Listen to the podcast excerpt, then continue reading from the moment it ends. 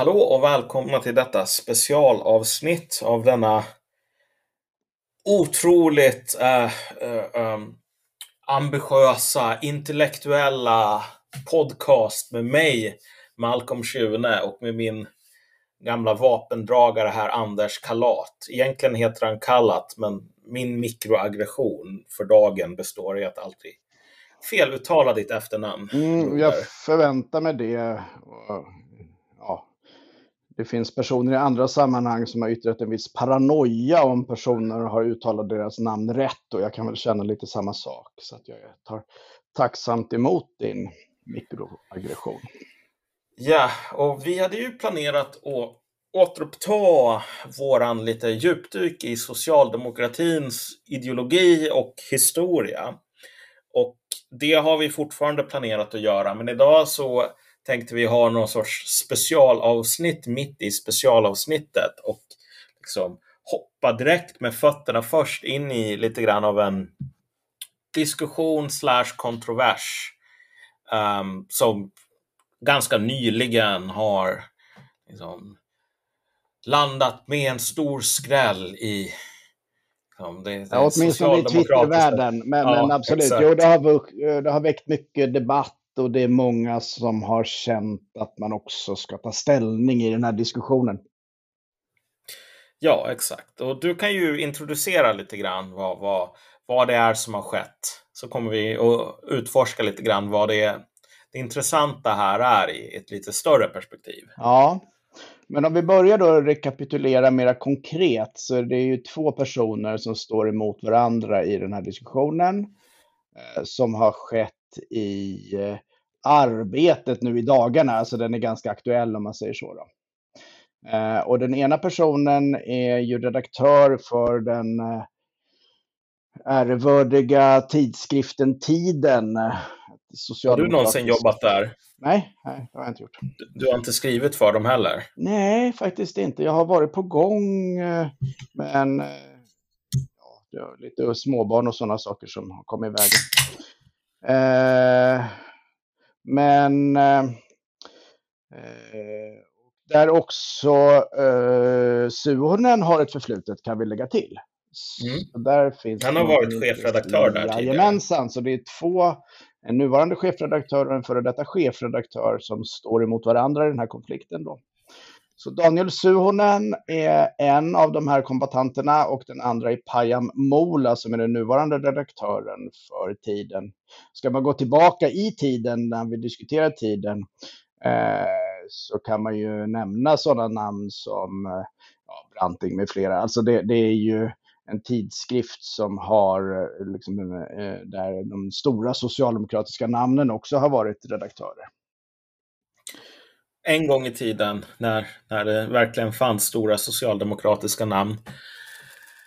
Uh, uh, nej men alltså, då kan vi, vi kan väl uh, Mer konkret att, vad, vad det handlar om. Ja, precis. Ja, och då är, är det ju om vi ska gå tillbaka en smula då, så har Suhonen alltså skrivit en bok om Tage Erlander där han berättar att Tage Erlander är som en sosse ska vara. Därför att Tage Erlander står för det starka samhället som tar hand om sina medborgare ordentligt och där man tar ut mycket skatt och där välfärdsstaten är stor. Och det är bra. Eh, sen här finns det väl kanske någon form av lite halvt dolkstötslegend att Socialdemokraterna sen sviker utifrån någon form av liksom, nyliberalismen tar över. Kjell-Olof Fält och kanslihushögern vinner terräng och eh, förråder den här liksom erlandska starka samhället. Mm. Enligt Suhonens grunduppfattning då. Eh, mot detta så ställer ju Pajamola då i en text i arbetet eh, frågan om det verkligen är så enkelt. Är det så att eh, den här förändringen som kan skönjas när det gäller den socialdemokratiska politiken är förklaringen det socialdemokratiska partiet självt eller är det också så att det har hänt vissa saker i, i samhället som ställer till det? Han anklagar alltså Suhonen för att vara lite av en idealist som inte Mm. förmår att förankra politiska skeenden i en materiell verklighet utan tror att socialdemokratin, eh, ja, men lite mellan raderna sådär, det är lite som Idas sommarvisa, socialdemokratin gör så att eh, eh, sommaren somrig och liksom, eh, ja, det blir Ja, gräset så blir grönt och sådär va. Ja, och så nu har man förrått allt det där. Och det där, Ja. den där historien är, är Pajamola då lite skeptisk till. Och då blir eh, Suhonen jättearg. Och det är lite intressant om vi kikar på den första texten då eh, som eh, Pajamola skriver så går han egentligen, han pratar inte jättemycket om Suhonen och han pratar inte jättemycket om Suhonens text om Elander men det spelar ingen roll därför att Suhonen nämns då liksom som ett uttryck för den här mera idealistiska förståelsen där man tror att politik spelar all roll och samhällsutvecklingen spelar ingen roll. Och då så eh, berättar han här då för Pajamola att Pajamola har varit en högersosse och att Pajamola har raderat något gammalt Instagram-konto vid något tillfälle och att Pajamola egentligen inte alls gillar arbetarklassen men han ogillar invandrare så därför låtsas han gilla arbetarklassen.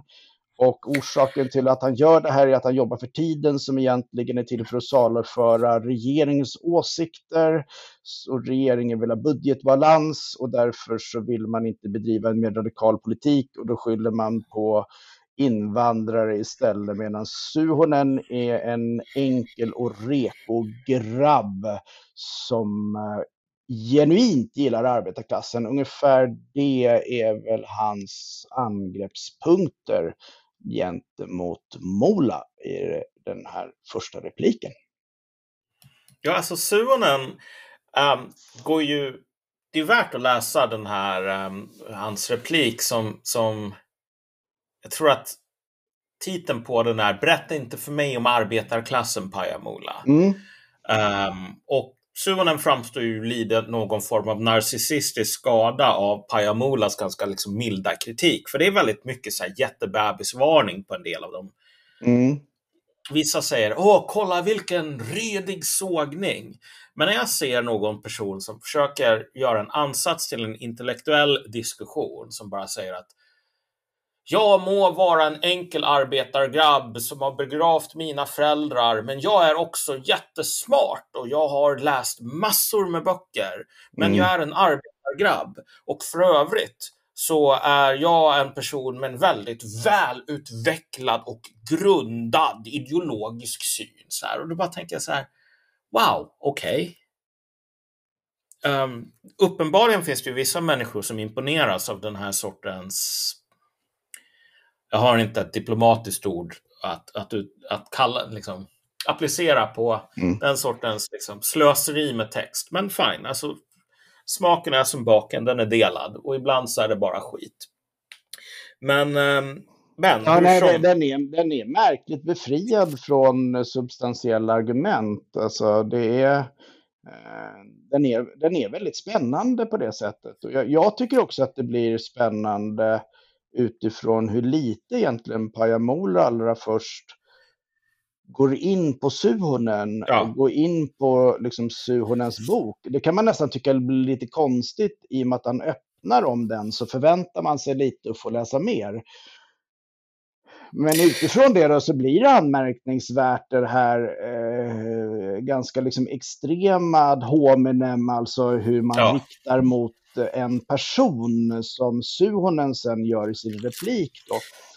Eh, och där, där finns det också något lätt ironiskt därför att den anklagelsepunkt som Mola riktar mot Suhonen, det är ju liksom att han lite är fast i, han har inte förmått att ta till sig en del samhällsförändringar, utan han är fast i ett gammalt recept för framtidens soppkök skulle man kunna säga. Och har Mm. inte förmått att förnya den eftersom vi nu har nya ingredienser i samhället. Eh, och det Suhonen gör här, det är ju egentligen en så klassisk gammal SSU-strategi från 90-talet där det fanns de här utpräglade höger och vänsterdistrikten. Och så upplyser han oss läsare om att Pajamola från början minsann tillhör ett höger, han är en gammal högersosse som har tillhört ett höger-SSU-distrikt och mm. jobbat liksom i kansli och därmed i kanslihushöger. Alltså hela den retoriska liksom, paljetten när man ska kasta någon form av bandbulla gentemot en annan SSU-are som tillhör ett läger. Jag känner igen allt det så väldigt tydligt. Ja, eh, och därför ju... så blir det ironi liksom där han ändå ska argumentera för att han visst inte är fast i dåtiden, ja. fast han i sin retorik verkligen är det. Ja, men det blir verkligen bara en bekräftelse på själva den tesen därför att så här, du vet, ingen av dem är med i SSU. Det, det är och borde inte vara det och borde inte referera till den tiden eftersom så här, liksom, man kan inte bada i samma flod flera gånger. Mm. Alltså jag försöker undvika att referera till typ Ung Vänster eller något sånt där idag. Därför att jag menar så här, ungdomsförbund, ungdomsförbund, någon gång måste man bli vuxen. Ja. Men, men Pajamola kommer med en replik då på repliken där han inte sänker sig till den här ad hominem nivån. Nej.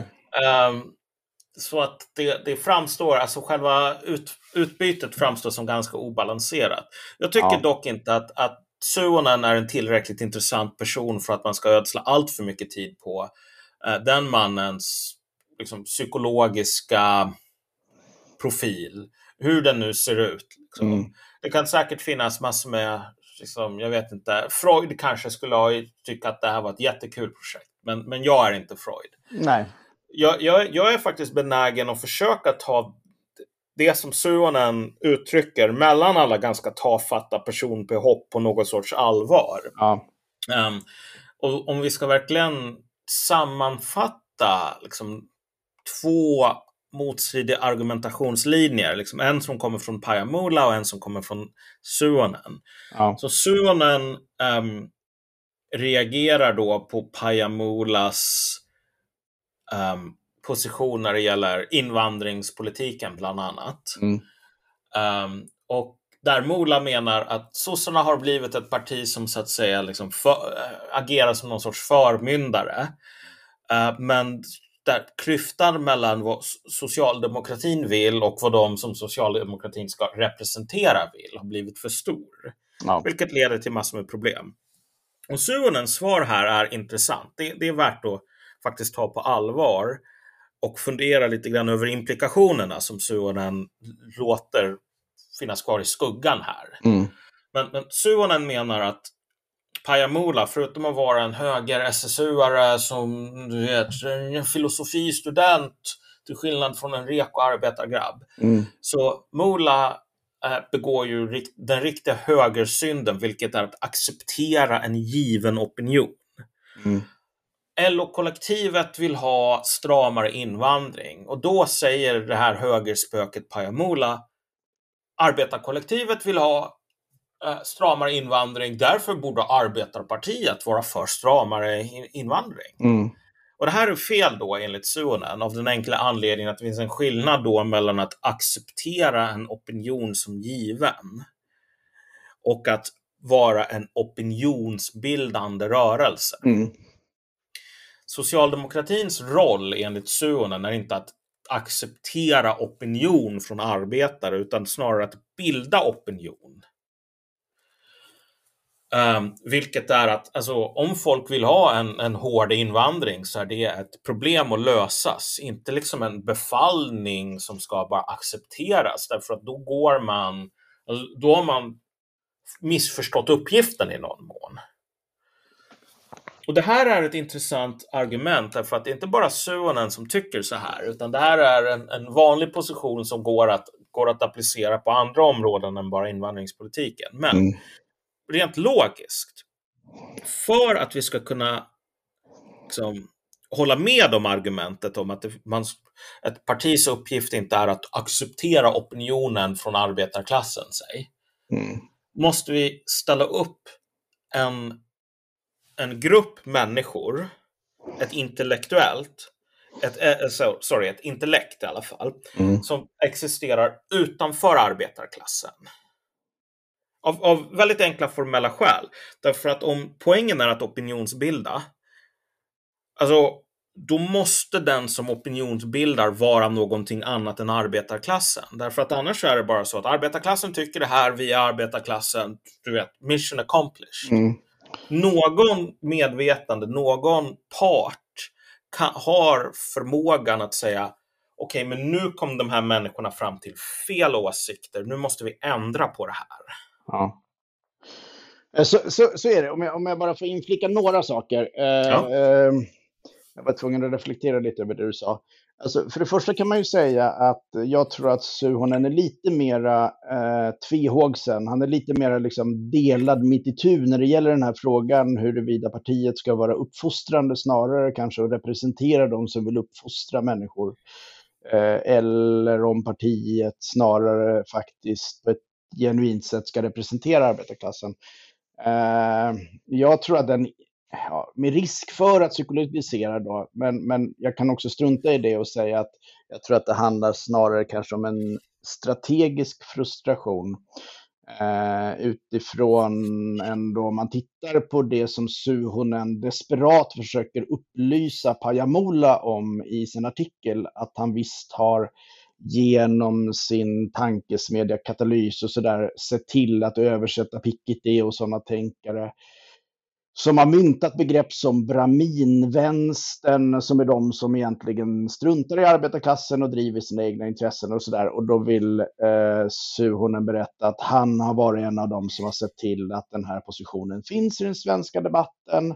Om man tittar på det här klassprojektet, där det finns genuint intressant forskning också eh, som gavs ut i en ganska stor volym som Katalys står bakom, eh, som handlar om klass och politik och sådär, eh, så vill han berätta att han, han eh, står fast för arbetarklassens intressen ändå.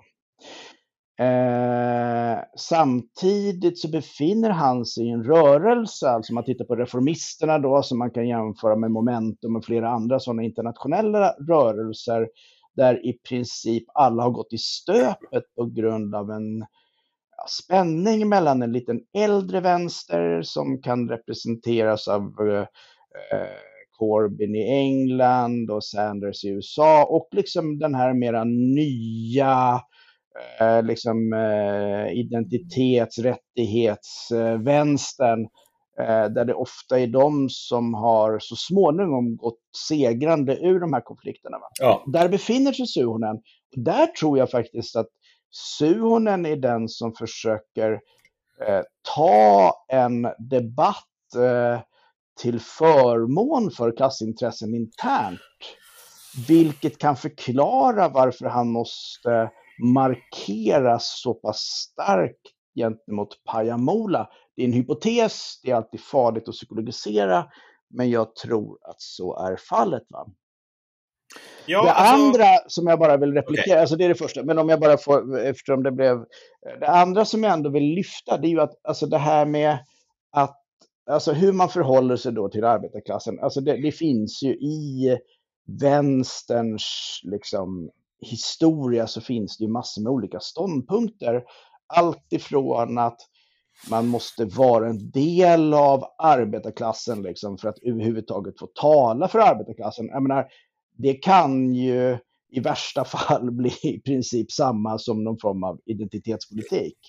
Så jag kan inte ens alliera mig med en rörelse om jag inte är har de här egenskaperna. Så, va? Mm. Till den här leninistiska positionen där man tänker att arbetarklassen, vilket han ansåg var fallet i Ryssland, var så efterbliven och så liten så att den kan aldrig någonsin tala eh, liksom med en egen röst, utan i enlighet med ultracentralismen så måste det finnas det här eliten, avantgardet som talar för arbetarklassen. Så, eh, ja. så båda positionerna har funnits och det är klart att den spänningen eh, Eh, kan vi ju liksom eh, skönja i den här debatten där det kanske inte är antingen eller utan att det snarare rör sig om mer eller mindre. Så.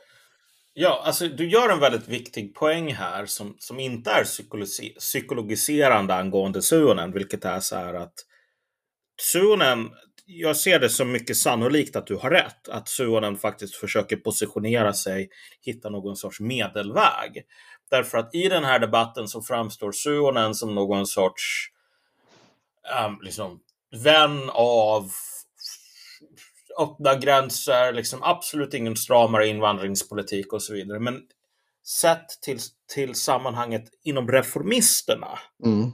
så kan han mycket väl faktiskt um, inta någon form av medelvägsposition, vara kanske till och med i, på citat högerkanten inom reformisterna. Mm, i de man, men, men väldigt kort här, alltså eh, jag vill ändå uppmärksamma eh, lyssnaren på att eh, Suhonen faktiskt erkänner en möjlig spänning mellan en liberal migrationspolitik och eh, arbetarklassintressen i sin mm. text. Alltså, han skyndar vidare därifrån, men han, han skriver det explicit. Att, ja. eh, men när det gäller vissa då, eh, sektorer inom arbetsmarknaden så säger han, här, här kan vi se hur en en liberal migrationspolitik kan verka menligt då för delar av arbetarklassen. Och eh, för vissa i hans gäng så är det verkligen som att svära i kyrkan. Så det är inte ja, ja. så att han är helt tyst om det och det, det är därför jag tycker mig ändå ha ett visst textmässigt belägg för att han står för den positionen. Exakt, men det här illustrerar poängen som, som jag kom med från början. Därför att okej, okay, om, om, om, det som du säger här är korrekt, det vill säga att så här, i någon mån så kanske Pajamula och Daniel Suonen står varandra relativt nära i att de vill ha mindre förmyndarskap än, än 100 procent. Mm.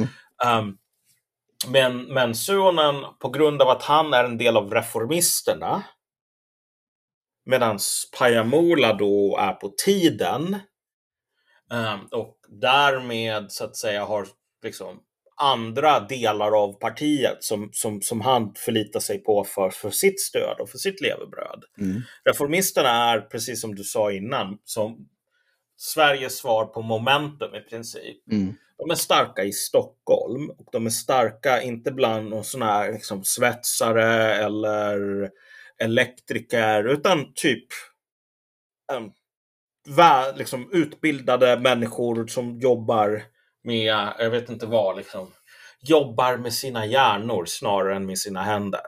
Mm.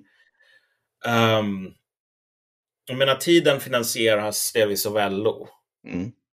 Så att typ någonstans i typ andra eller tredje led bakom Pajamola så står det väldigt annorlunda människor än de som står bakom Suonen i andra eller tredje led. Så att okej, okay, så, så här har vi plötsligt någon form av klassmässig dynamik nästan. Mm. Vilket återigen visar lite grann på liksom, den, den, den outtalade spänningen. Mm. Om du måste, om du ska inta positionen att opinionsbilda gentemot arbetarklassen och utöver det kunna avgöra vilka sorters opinioner hos arbetarklassen som är så att säga korrekta. Mm. Så att om arbetarklassen vaknar upp en dag och tycker uh, öppna gränser, fine, okej, okay. ingen åtgärd behövs. Men om de tycker stängda gränser, då, då har vi kommit fram här på, i någon annan form av position till att det här är fel, därför måste vi komma på olika åtgärder för att få människor att inta rätt opinion. Mm. Alltså, um, reformisternas klassposition är ju Eh, tämligen annorlunda än de människorna som många av dem försöker påverka. Och att då Suonen står till höger i det sammanhanget gör ändå att den här sortens konfliktyta bildas när han interagerar med människor från socialdemokratin som liksom inte har liksom samma klassbas bakom sig. Nej. Sen, sen, är ju det där begreppet höger och vänster i det här fallet, alltså det blir ja. väldigt krångligt, det måste jag ju säga. Men, men absolut att, att vissa då uppfattar varje sån eh, problematisering av relationen mellan klass och migration som någon form av förräderi liksom för saken, liksom, eller av saken. Eh, men det är klart att det eh, tidigare var betydligt mer vanligt än idag faktiskt. Det måste man ju ändå mm. säga om man kikar på det var ju en senare debatt i, i, som följde av den här initiala debatten som handlade om ett gäng kommunalråd som nu gick ut och uttryckte en skepsis mot eh, liberal migrationspolitik för man ser vad som händer när det handlar om den kommunala ekonomin. Ja. Det hade inte varit möjligt för några år sedan, eller det var inte ens det om man tittar på typ nästan motsvarande kommunalrådsposition direkt efter 2015, eh, där man tyckte att det var regeringen som ägnade sig åt någon form av förräderi. Eh, men det är klart att så småningom, eh, när man sitter med en budget eller när man konkret sitter liksom i en eh, alltså, fackstyrelse där man märker att det är massor med människor som inte längre sympatiserar med det socialdemokratiska partiet för man inte känner igen sig där. Alltså det blir ju någonting annat än om man sitter typ på Handels och är ordförande i Reformisterna. Liksom. Om inte Kvalitativdes ja. är han inte där någonstans har jag för mig. Jo, det är han. Han är från Handels. Alltså, eh, men, så det är klart att här är det, i det ena fallet så är man liksom oberörd av de här liksom konkreta situationerna som ändå liksom tvingar fram vissa ställningstaganden. Sen är det ju alltid så att man kan göra lite olika tolkningar hit och dit sådär, men, men man ställs ändå inför ett problem som man måste lösa. Ja, men om, om vi ska ta ett steg tillbaka och anlägga någon sorts fågelperspektiv på den här debatten. Mm, mm. Så för människor utanför socialdemokratin, så här har vi två stycken ganska välkända debattörer som ryker ihop um, på, på ett ganska dramatiskt sätt. Och det verkar liksom, i alla fall vid första anblicken, som att det här bara är någonting som begränsar sig till olika positioner man kan ha när det gäller frågan invandring. Mm och det finns nog ganska många inom socialdemokratin som, som kanske köper det narrativet också, vilket är att det här är framförallt en diskussion om just den, den väldigt, av någon mysterisk anledning, den väldigt infekterade frågan just för svensk socialdemokrati, invandringen. Mm. Uh, och, och den har liksom blivit den här gordiska knuten som, som av någon anledning har seglat upp så här. Det är så jävla svårt att lösa den. Det blir så otroligt kontroversiellt. Men det är ett unikum på något plan. De flesta andra frågor är inte på det här sättet. Nej. Men alltså, det här är ett misstag. Alltså det som lurar bakom invandringsfrågan och det som går att läsa mellan raderna i Suonens text. Medan hos Pajamula så är det här någonting, en, en mycket mer subtil subtext om man säger så. Har att göra med vad för sorts hur ska man säga, hur man ska hantera den enorma um, diskrepans som har växt fram inom socialdemokratin mellan olika delar och olika klasser inom partiet. Mm. Och det är inte nödvändigtvis att invandringsfrågan i sig, helt oaktat olika liksom, länders situationer, alltid kommer att tvinga fram en, en, den sortens identitetskris som, som det har tvingat fram i Sverige. Därför att en, en, en, en liknande fråga som, som orsakade en, en precis lika precis samma sorts problem har att göra var Brexit i Storbritannien. Mm. Alltså, Brexit-frågan i Storbritannien är alltså invandringsfrågan för Sverige. Mm. Det vill säga en fråga där det dyker upp en väldigt stor diskrepans mellan arbetarklassväljare å ena sidan och olika människor som säger vi kan inte bara acceptera att arbetare har röstat för det här. Det måste finnas några människor vars uppgift är att se till så att arbetare tycker rätt saker. Mm. Vi kan inte bara acceptera en demokratisk folkomröstning när folk tycker fel. Um, och alltså Pajamulas position här är väldigt intressant, i alla fall i mina ögon, därför att han är till synes mycket kritisk mot den här idén om att, att sossarna kan eller borde agera förmyndare som typ lär ut liksom, vad den rätta mm, mm. positionen är. Men Um, och och liksom, om man läser många av hans texter, inklusive en del av hans ledartexter i tidskriften den tiden då. Det är ganska tydligt att liksom, han ställer ofta den här frågan, ska vi vara ett parti för typ intellektuella i storstäderna så? Så han är ju inte på något sätt blind inför... Liksom, Nej, absolut här... inte. Han är en av dem som tydligast uttrycker det här inom det socialdemokratiska partiet. Exakt. Så att liksom, det är inte så att Pajamola på något sätt skulle vara ovetande om att det finns vissa skillnader mellan en person som Pajamola och typ en elektriker ute typ i Sandviken. Nej. Uh, men det intressanta här är att liksom, efter att man säger A så kommer man aldrig riktigt till punkten där man säger B. Därför att um, det som saknas många gånger är någon form av faktiskt en öppen diskussion om, du vet, vilket klassintresse har människor som Pajamola då? Eller liksom, vilket klassintresse har de här filosoferna som, som man säger håller på att översvämma partiet? Mm. Um, jag vet inte om det är just filosoferna i och för sig som håller på att ja, översvämma partiet, men ja. Men you, you get the point. Ja, alltså visst, så här, okej, okay, arbetarklassen, Ja, arbetarklassen har vissa intressen som partiet ignorerar. mm, Och de kan man ju liksom dra ut i, i, i det öppna. Man kan mäta dem på olika sätt genom opinionsmätningar, genom olika former av teoretiska konstruktioner. Så. Men de här andra människorna, har de ett klassintresse? Och i så fall, vad är det för någonting? Det här har alltid höljt i dunkel. Och det blir jättetydligt i en av de krönikorna som, kom, som Pajamola tog med i senaste numret av tidskriften Tiden, som är uppe på Tidens hemsida. Där det är en person som heter, eh, då ska vi se, han heter Gustav Österman. Eh, medlem i S-föreningen Tantosinken i Stockholm. mm, Och Österman redogör då för sin upplevelse valet 2019 när han hade åkt över till Storbritannien för att hjälpa Corbyn och kampanja i de, i de här Red Wall-distrikten, alltså traditionella arbetarklassdistrikt i, i norra England.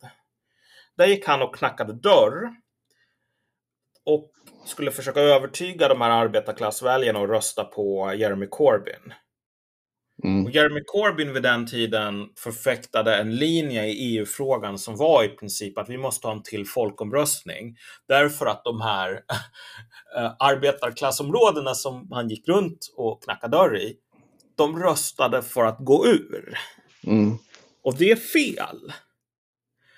Och eh, då, alltså i den här texten redogör Gustav Österman för en del eh, kognitiv dissonans.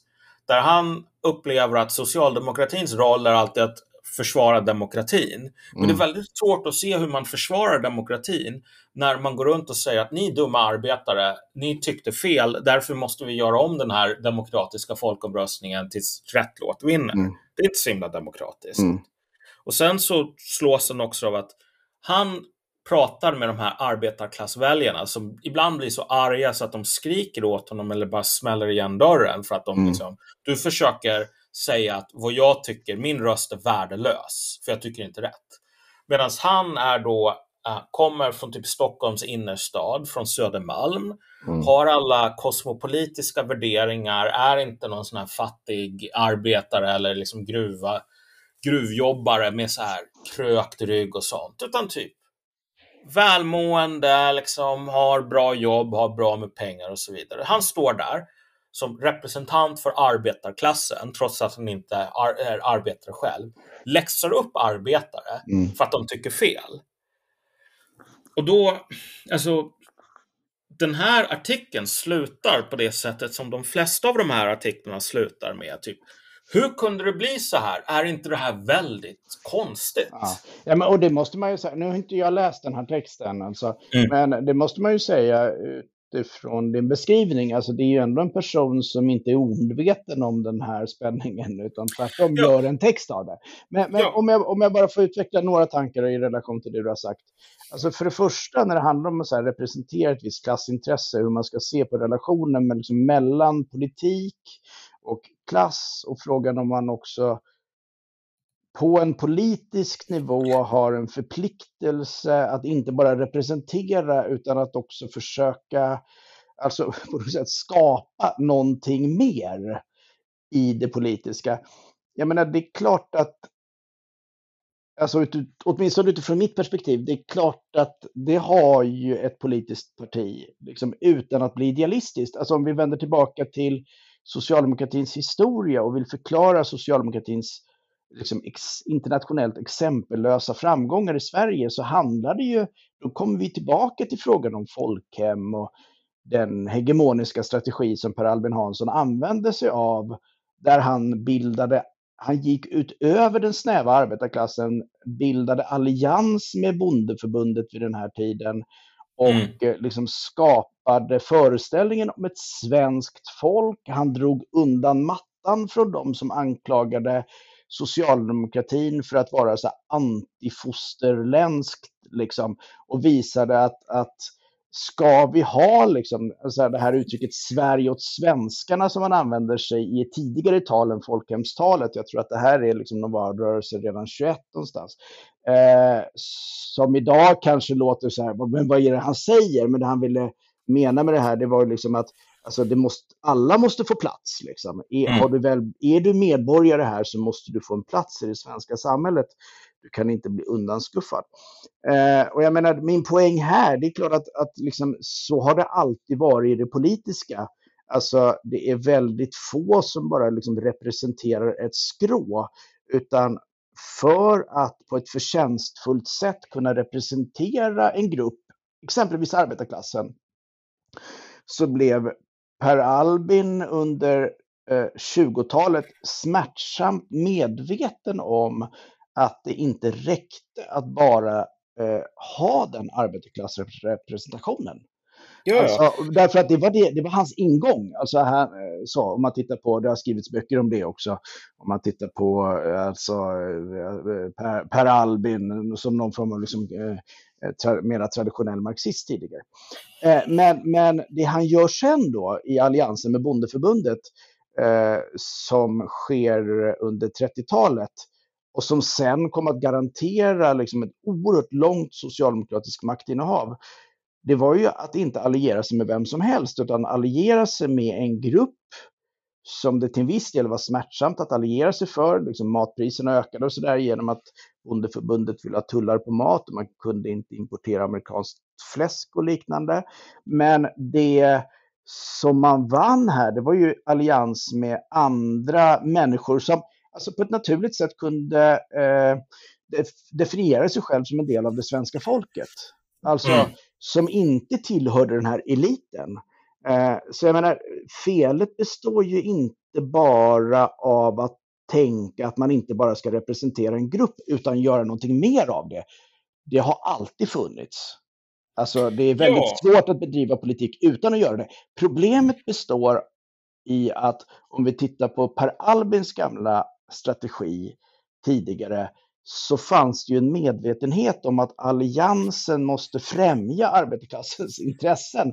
Även när det handlade om att konstituera en större väljarskara, det vill säga göra det möjligt att tänka att jag tillhör inte bara arbetarklassen utan det svenska folket och då är socialdemokratin mitt parti.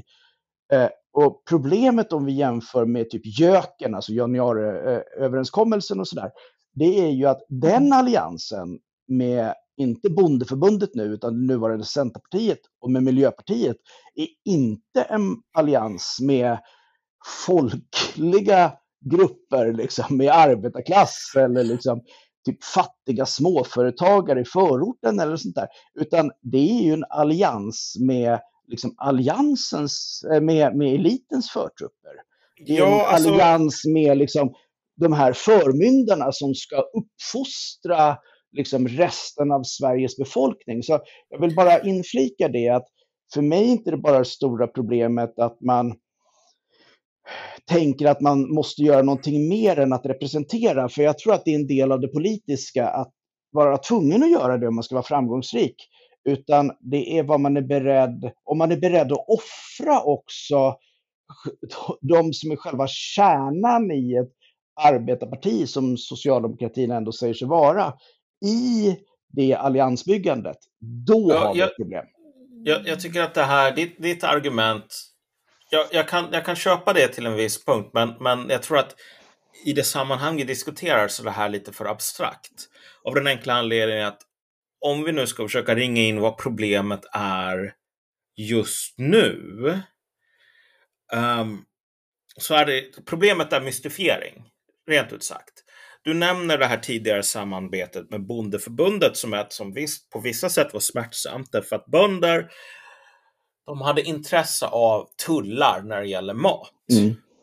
Men hur många människor satt på den tiden och bara, ah, vad kommer det här? Varför är bönderna intresserade av att man inte ska hålla på att importera billig mat utifrån?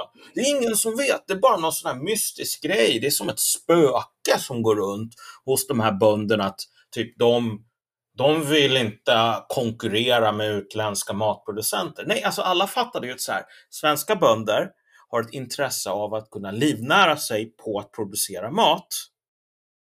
Därför, om du ska ha en allians mellan bönder och arbetare, då kommer arbetarna behöva kanske acceptera högre matpriser för att det ligger i böndernas mm. materiella mm. intressen.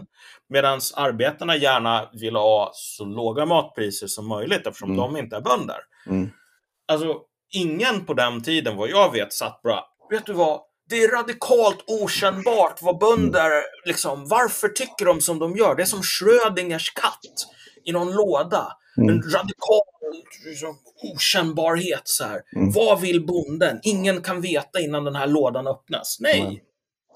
Men, nej, idag... men alltså, jag, jag, jag, kan bara, om jag bara lite snabbt får, jag håller helt med dig. Det, den skillnaden finns. Alltså att, mm. att eh, eh, min jämförelse handlade mer om att eh, politiken alltid har handlat om någonting mer än att representera ett intresse. Alltså, ja, ja. Men däremot om vi, eh, som varje historisk analogi, så haltar det per definition för att man liknar någonting vid något annat. Och det du påtalar just nu, det vill säga att om vi börjar diskutera och försöker ringa in någon form av eh, liksom medelklass och medelklassintresse och hur det påverkar en förd politik idag, så ser det annorlunda ut. Ja, och kolla kolla. När det gäller just den här artikeln som jag tog upp i tiden, eller mm. den här um, insändaren är det väl, eller en krönika. Um, så det stannar lite grann vid, gud vad konstigt, hoppsan, här sitter jag och läxar upp gruvarbetare om att de har fel, trots att jag är en representant för arbetarklassen där gruvarbetare ingår. Mm. Trots att jag inte är en arbetare själv eller har ett arbetaryrke. Och det här är väldigt mystiskt att det har blivit så. Mm. Alltså, och det är någonting som vi måste ta och lägga våra pannor i väck för att försöka förklara liksom, hur kommer det sig egentligen? Och det, det, det är så här, det här är typ som när du ska laga en dator, du vet, datorn slår inte på. Mm. Det första som du får höra när du ringer in till tech support det är är datorn inkopplad mm. i, du vet, i eluttaget?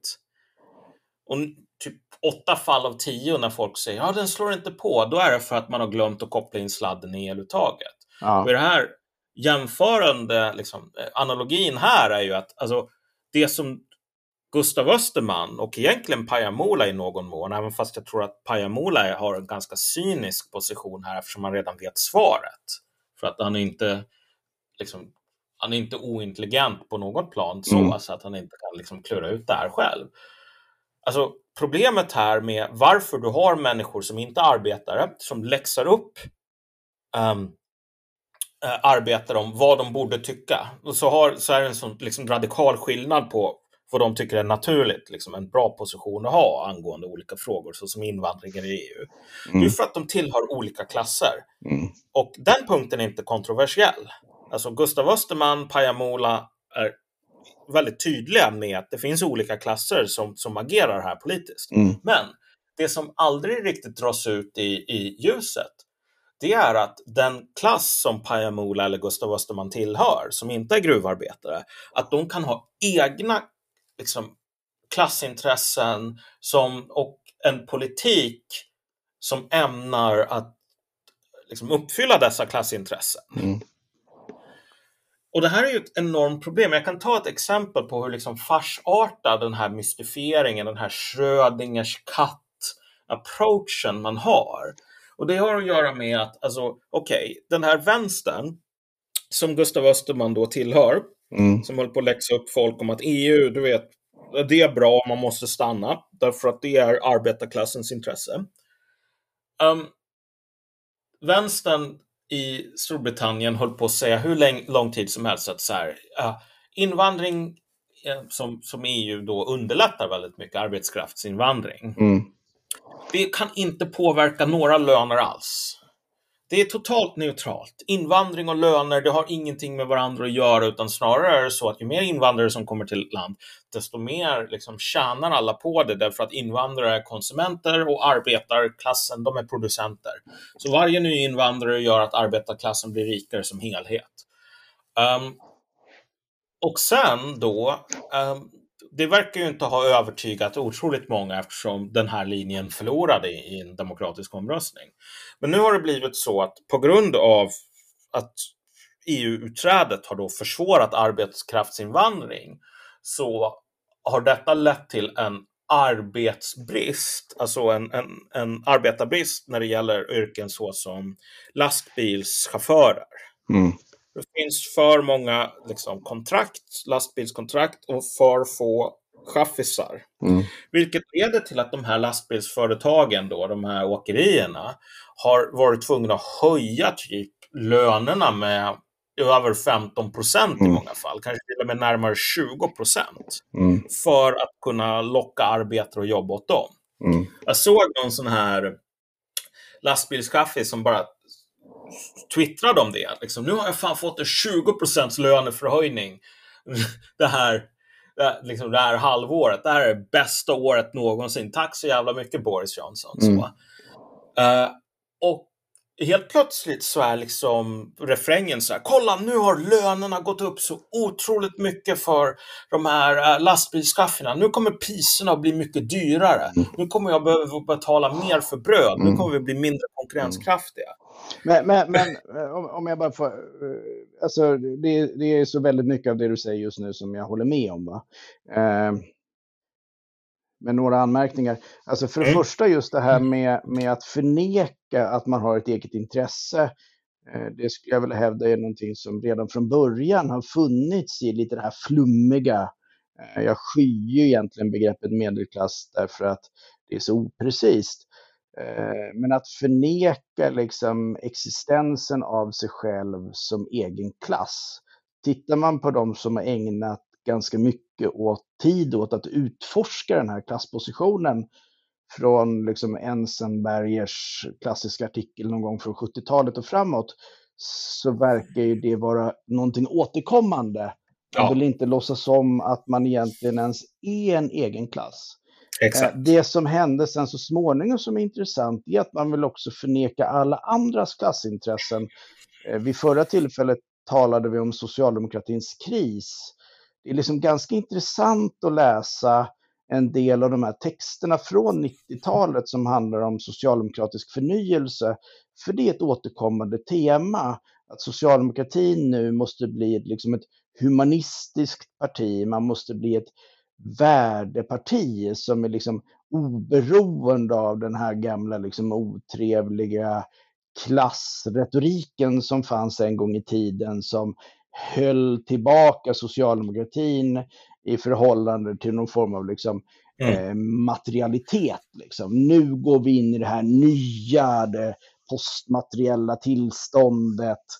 Eh, det som liksom inte riktigt nämns här, det är just att eh, man är på väg in i en ny klassposition när man gör det. Ja, liksom. exakt. Det vill säga någon form av mellanskikt eller alltså jag tycker ju jättemycket, det var ju du som använde uttrycket allra först vid ett tillfälle när vi eh, sågs och pratades vid.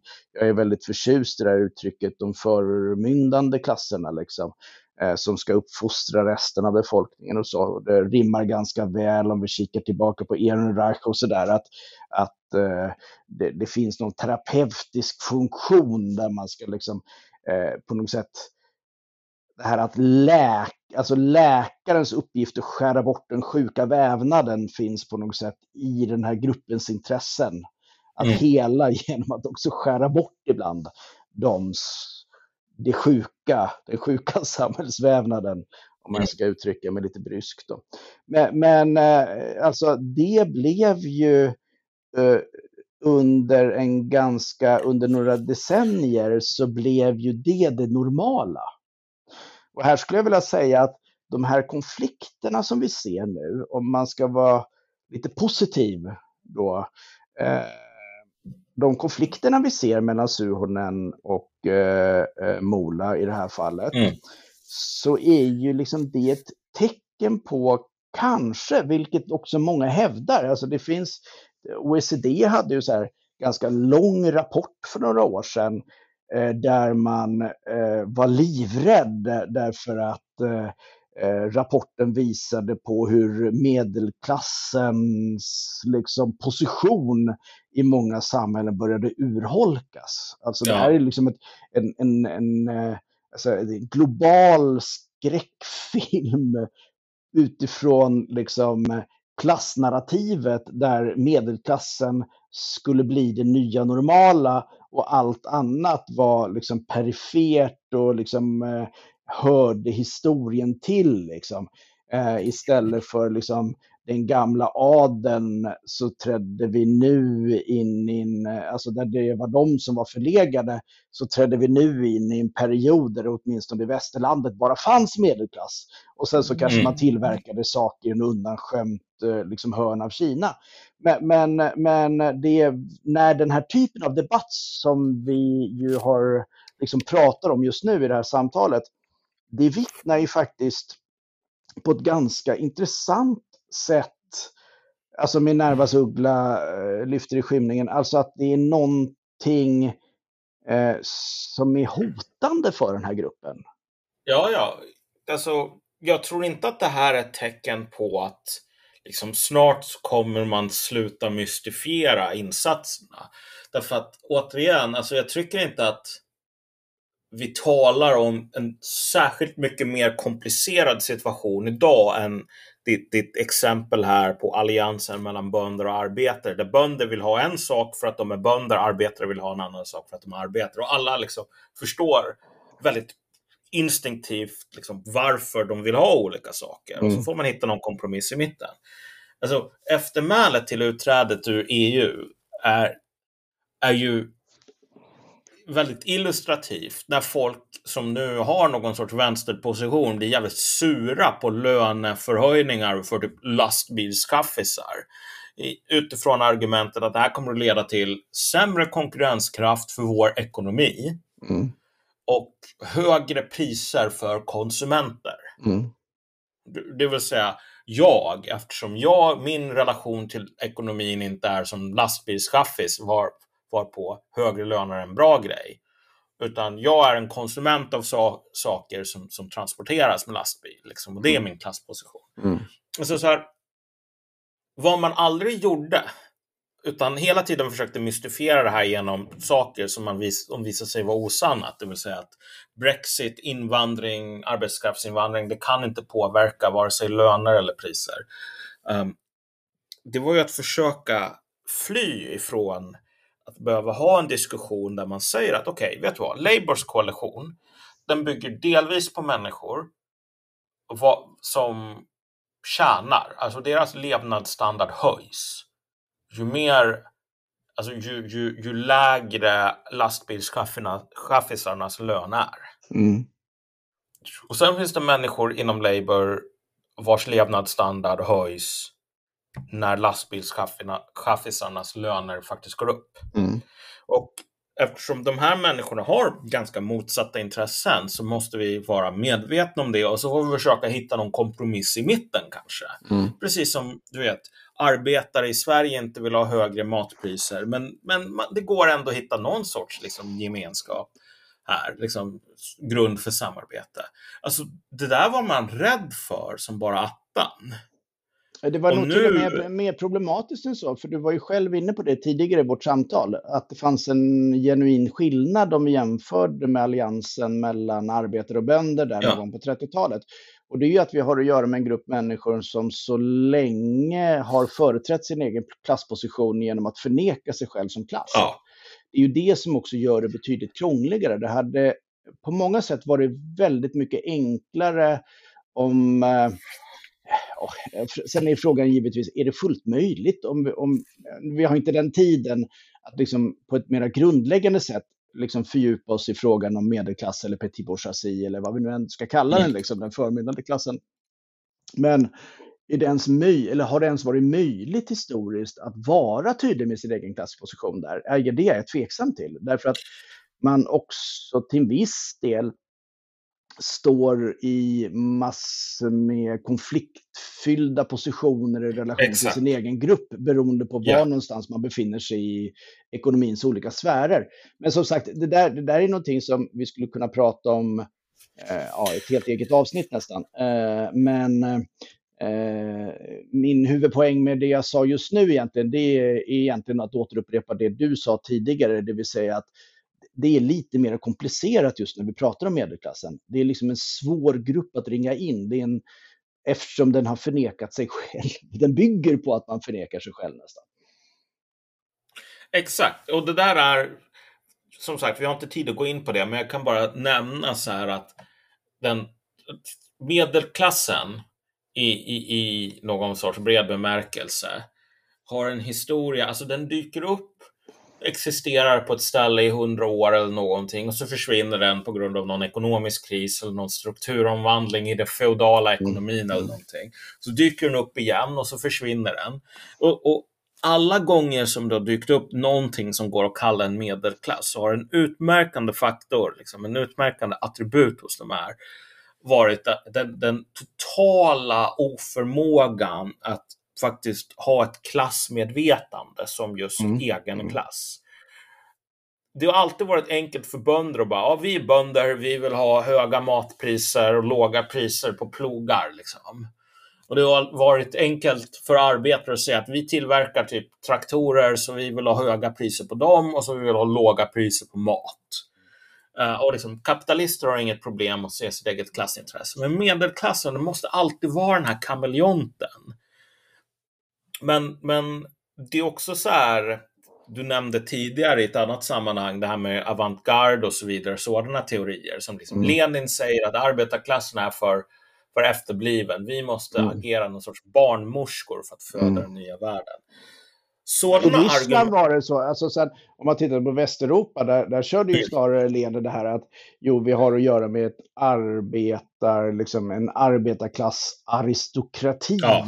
som tjänar på liksom, eh, så oavsett om, eh, och, och liksom eh, förtrycka andra arbetare i andra delar av världen. Så att, det var ju behagligt på så sätt för Lenin utifrån den klassposition som han hade.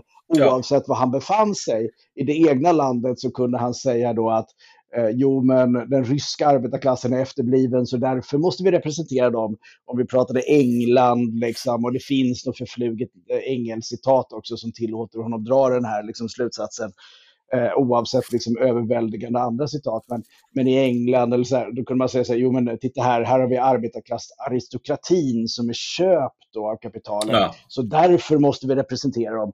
Det är liksom en win-win på något sätt för Lenin.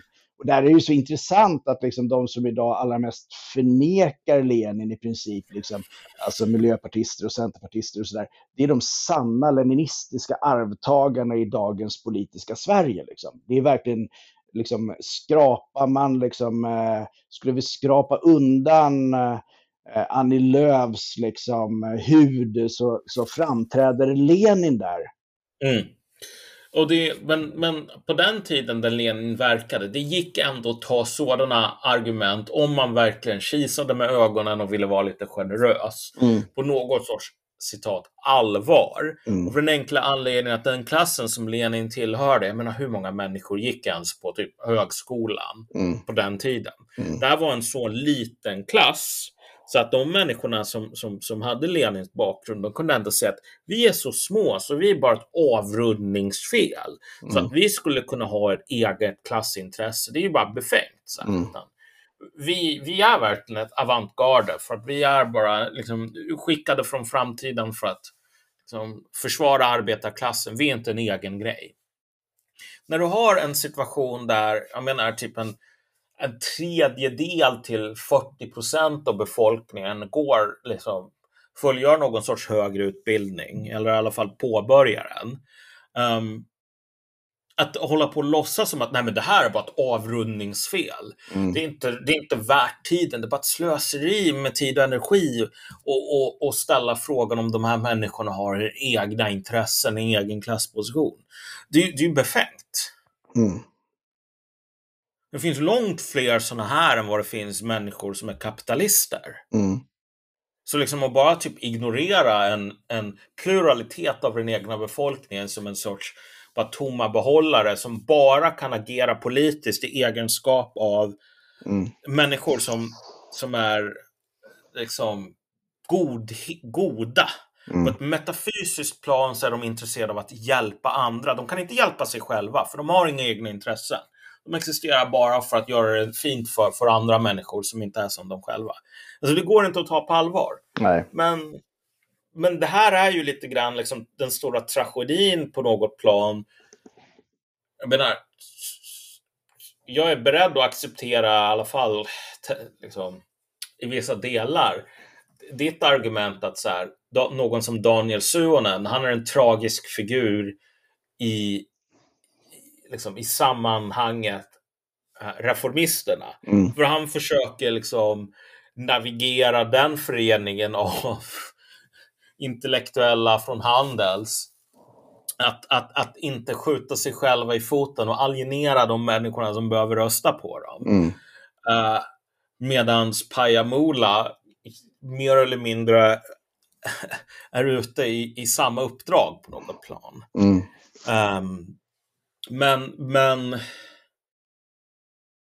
det är ganska tydligt att socialdemokratin inte har ett bra svar på det här. Alltså man är inte redo. Pajamola är väl kanske den människan som har gått långt, men återigen, alltså, han kan inte säga att men jag är för dum för att ha fattat det här.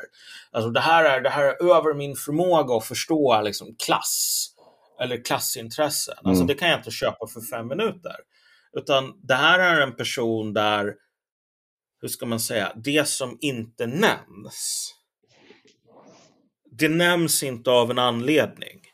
Och den anledningen är nog att alltså så här, det är en för het potatis att försöka för typ Labour. Tänk dig att de skulle säga så här, okej, okay, nu har vi en del av partiet, de vill ha lägre löner för er arbetare. För att de är konsumenter och liksom ju högre löner man betalar till producenter av saker och ting, desto lägre levnadsstandard får de. Och de förväntar sig en medelklass levnadsstandard. Mm. Uh, och sen så har vi er, om ni förväntar er en någorlunda dräglig levnadsstandard trots att ni inte tillhör medelklassen. Och vi ska hitta, liksom, ni sätter oss ner vid ett bord och så harvar vi ut någon sorts kompromiss. Mm. Alltså, om man hade varit så modig mm. så skulle det mycket väl ha kunnat slita sönder partiet. Minst lika dramatiskt som det nu blev sönderslitet över Brexit, mm. där man försökte ignorera de här mm. Ja, visst. Alltså alternativet, om jag bara får säga, alltså alternativet är också så här, det, det är ofta att dö ut, liksom snarare än att slita mm. sönder ibland. Men alltså några saker som, mm, ja, återigen, eh, jag håller med, alltså just det här tragiska, nu ska vi inte bli så personberoende eller liksom för eh, upptagen av enskilda personer, men det finns ju något tragiskt i det här att liksom inte själv se liksom, den, eh, den paradoxala situation som man befinner sig i. Liksom. De olika krafter som riskerar att slita i, i, isär en. Ja. Det är ju liksom den tragiska, alltså det är liksom det är den tragiska hjälten. Man är där, alltså så här, Oidipus om vi ska ta alltså själva alltså emblemet för en tragisk hjälte så är det Oidipus jag menar, vi utifrån ser här att han eh, eh, idkar sexuellt umgänge med sin mor. Liksom. Han är där och rotar hela tiden. Vi känner så här, men snälla sluta nu liksom. Om vi tittar på Suhonen, han är där och så liksom, jo men det finns ju vissa liksom eh, konflikter här mellan arbetarklass och eh, alltså migration och sådär. Eh, och liksom alla utifrån, alla andra där, så liksom så här, hallå, gå inte den där vägen, var kommer du landa någonstans? Och liksom, det är därför han sen skriker så högt när någon har gått lite längre. Han blir mm. varse att han är en liksom, medelklassens brud, eller blodskamsbrudgum. Mm. Så brukar det heta i den svenska översättningen när det står tydligt för Oidipus vem han har varit ihop med. Liksom. Mm. Eh, och jag, jag, tror att det kan förklara en del så. Va? Eh, sen kan man ju säga alltså, det, det som blir strategiskt problematiskt med att också medelklassen redan från början har förnekat sin egen existens i princip. Och den skillnaden som vi pratar om i relation till alliansen med bondeförbundet, det är ju att den sanna vägen att gå, oavsett om vi pratar det socialdemokratiska partiet eller om vi pratar andra möjliga partier som skulle kunna axla en sån folkhemsstrategi idag. Liksom. Det är ju att eh, det sanna är ju att se den här liksom, gruppen som är omfattande, det vill säga någon form av förmyndande klass, medelklass, och, ja, vi kan kalla det en massa olika saker. Så. Eh, just att, att ställa sig frågan, hur skulle man kunna så split mellan dem? Alltså där vissa är liksom eh, knäktar som, som eh, det aldrig skulle kunna gå att värva. De är liksom så starkt fast i sina intressen av en viss politik så att det finns inte att de skulle kunna förändra position. Mm. Medan där andra grupper börjar skönja liksom att det här samhället som man har fött fram under sistone kanske hade ett ganska högt pris på olika sätt. Va? Även om man inledningsvis kunde liksom köpa en billig falafel om man befann sig på Möllan. Eh, och jag menar, då kom vi tillbaka till det du gjorde, det vill säga att börja diskutera också det här genuina klassperspektivet med vinster av billiga varors, eh, varor, eh, varor på grund av, av billigare logistik och sådär kontra eh, möjliga kostnader också. Alltså, mm. jag, jag roade mig lite med nu medan du pratade och kika lite på Gini-koefficienten mellan olika länder. Om vi tittar på de allra mest jämlika länderna idag, om jag sorterar bort vissa där det finns andra förklaringar, alltså Slovenien, Tjeckien, Slovakien, Finland hamnar ganska högt upp, Norge hamnar ganska högt upp här också. Vi har ju ett gäng länder som har en förhållandevis jämlik eh, ja, inkomstfördelning eh, som kanske alla har någonting gemensamt, det vill säga att man inte har sysslat med den här låglönepressen hur som helst. Ja. Nej men precis. Alltså, som sagt. Det finns, det finns lite grann av en... Om man ska vara helt ärlig. Liksom det här bråket mellan Suonen och Pajamola där de ska liksom låtsas ha, eller inte ens låtsas. Alltså för att jag tror att man ärligt talat upplever det som att det här är två radikalt olika positioner. Avgörande för socialdemokratins framtid om man väljer högerspåret eller det mer visionära, utopistiska vänsterspåret. Alltså det här är lite grann, kan mycket väl vara, jag vill inte ta ut händelserna i förtid, men det är mycket möjligt att när man kollar på sådana här bråk, då ser man egentligen orkestern på Titanic som du vet spelar Nearer My God to Thee. Uh, mm. Och sen skingras. Och sen så upptäcker de att nej men vet du vad, den här båten sjunker faktiskt. Och det, det, är liksom lite för sent att hitta en livbåt. Så då går de, du vet, sammanstrålar de. Så spelar de tills båten sjunker och alla drunknar. Alltså att försöken här, det kan mycket väl vara så att alltså, rent objektivt anledningen till att man aldrig ville säga att okej, okay, eh, lastbilschaffisar och folk som typ den här urbana medelklassen. Skillnaderna är så stora så man kan hitta, inte hitta någon sån här arbetare och bondeför, bondeförbundet allians här. Alltså det finns inte nog med gemensam, liksom, gemensamma intressen för att hålla ihop det här. Mm. Och då är det verkligen, that's it. Um, så att, så att just att man undviker att, att verkligen ta den tjuren vid hornen. Det kan verkligen vara så som den här orkestern som inser att om vi, om vi skulle hamna på en livbåt då skulle vi ha gjort det för länge sedan. Vi skulle inte ha stått här på däck och spelat. Så.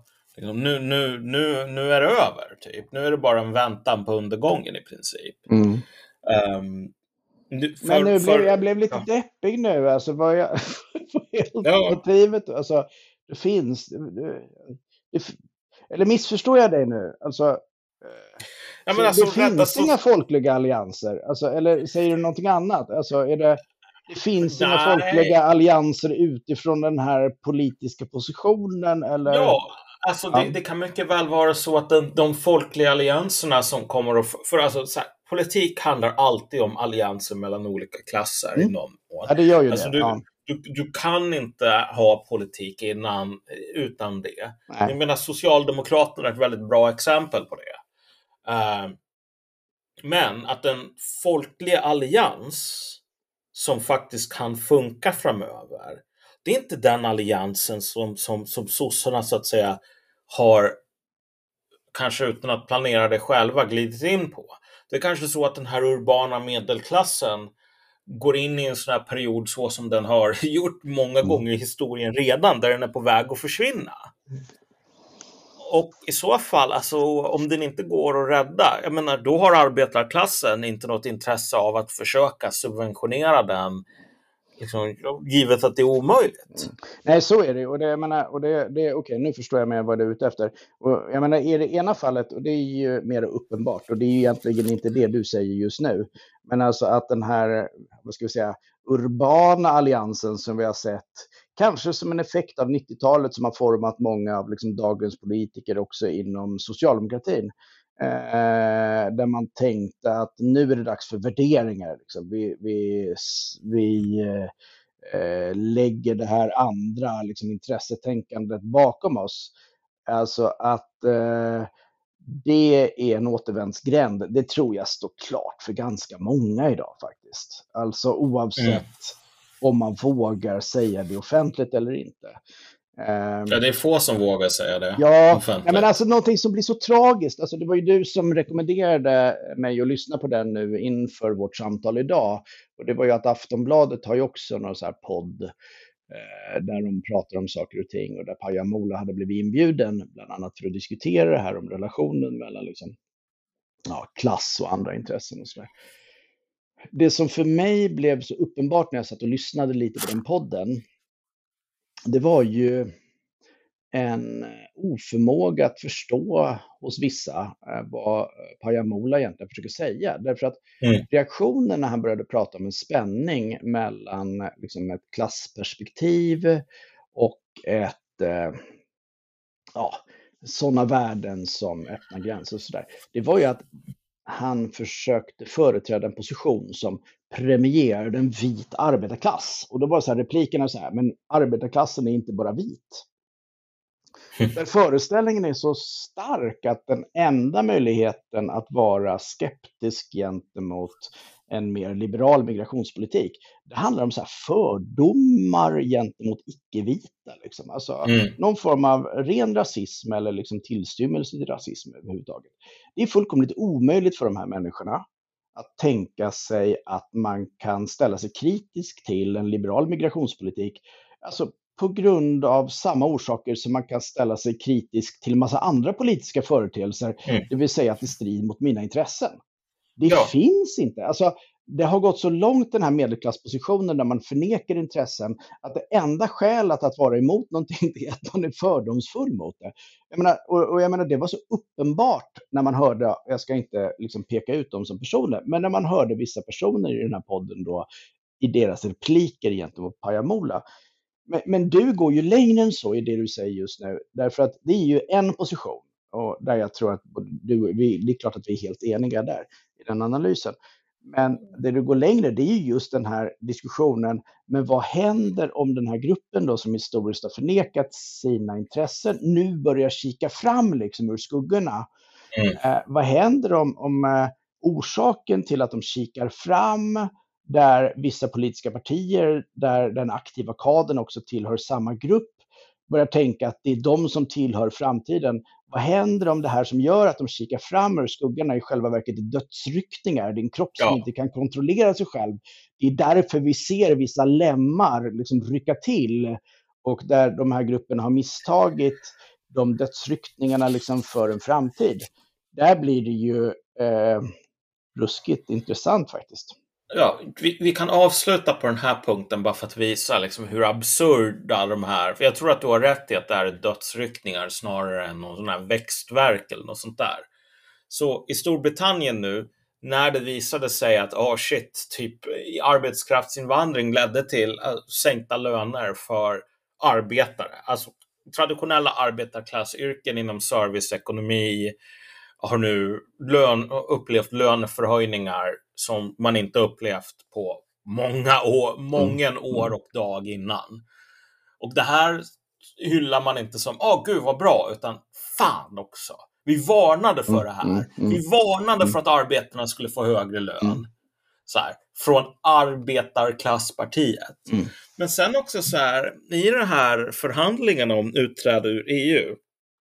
EU är ju till för att tvinga fram en viss ekonomisk modell hos medlemsländerna. Och det är väldigt fascinerande för mig hur å ena sidan så kan Suonen och hans gelikar aldrig sluta tjata om nyliberalism. Men å andra sidan så liksom i den här Corbyn-EU-konflikten så väljer man ofta så här, nej men EU, det är bra. Mm. Um, så att Boris Johnson, denna hemska populist, fascist, högerspöke, tog alltså strid mot EU. Mm. För att EU ville att Storbritannien, trots att man hade utträtt ur unionen, skulle behålla regler som förhindrade länder från att subventionera typ företag, förstatliga företag och ha någon form av industriell policy, någon form av pl planering i ekonomin. Och då sa Boris Johnson att nej, vet du vad, Storbritannien nu är ett, ett självständigt land. Självklart ska vi kunna ha planering i ekonomin. Självklart ska vi kunna subventionera mm. viktiga industrier. Mm. Självklart ska vi kunna förstatliga industrier om mm. privat ägande inte funkar. Mm. Och då ställer sig delar, inte mm. hela, men liksom delar av den brittiska vänstern på EUs sida och kämpar emot förstatligande, mm. för det är hemskt. Den privata marknaden, det, det, det är det som ska gälla. Vi ska inte ha någon jävla planekonomi här, för liksom, då blir det kommunism eller då blir det hemskt. Mm. Och det är liksom, återigen, utifrån den klassposition som nu, liksom, när masken faller av lite grann. This makes a certain amount of sense. Mm. Ja, men det är jätteintressant det du säger just nu och det är ju Alltså någonstans de institutioner då som historiskt har blivit anklagade för att förkroppsliga just den här liksom, nyliberalismen ska man helt plötsligt försvara. Mm. Det, är, det är verkligen och det, och, återigen, och det, det är som alltså, du säger, och det, det, det är här det, som sagt, alltså, alltså, det, är här jag, det blir... Jag, jag har en ganska...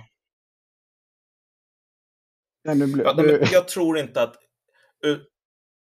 Fortsätt du, Malcolm. Fortsätt du.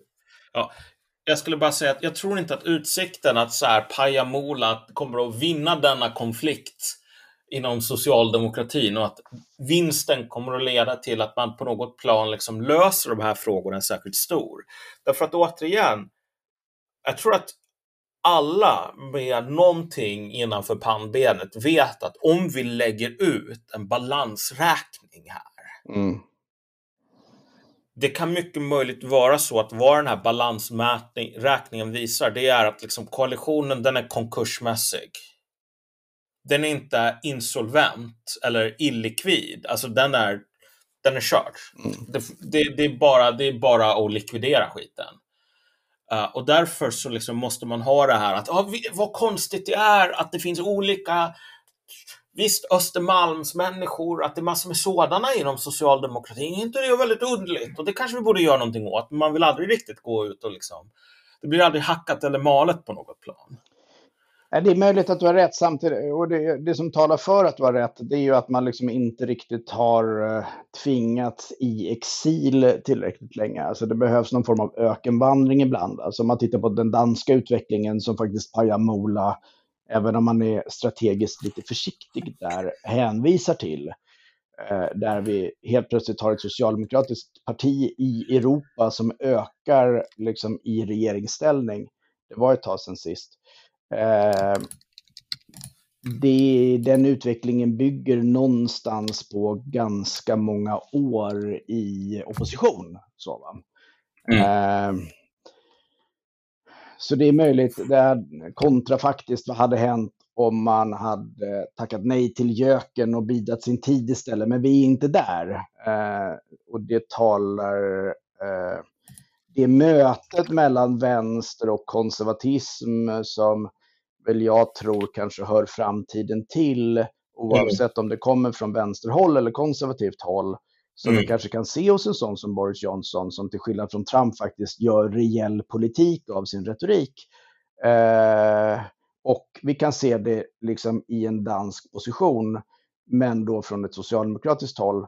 Alltså den förutsätter kanske några fler förutmjukande nederlag innan man vågar sig på den vägen. Ja, så för att knyta ihop säcken, jag vill tacka uh, er lyssnare om ni kommit så här långt.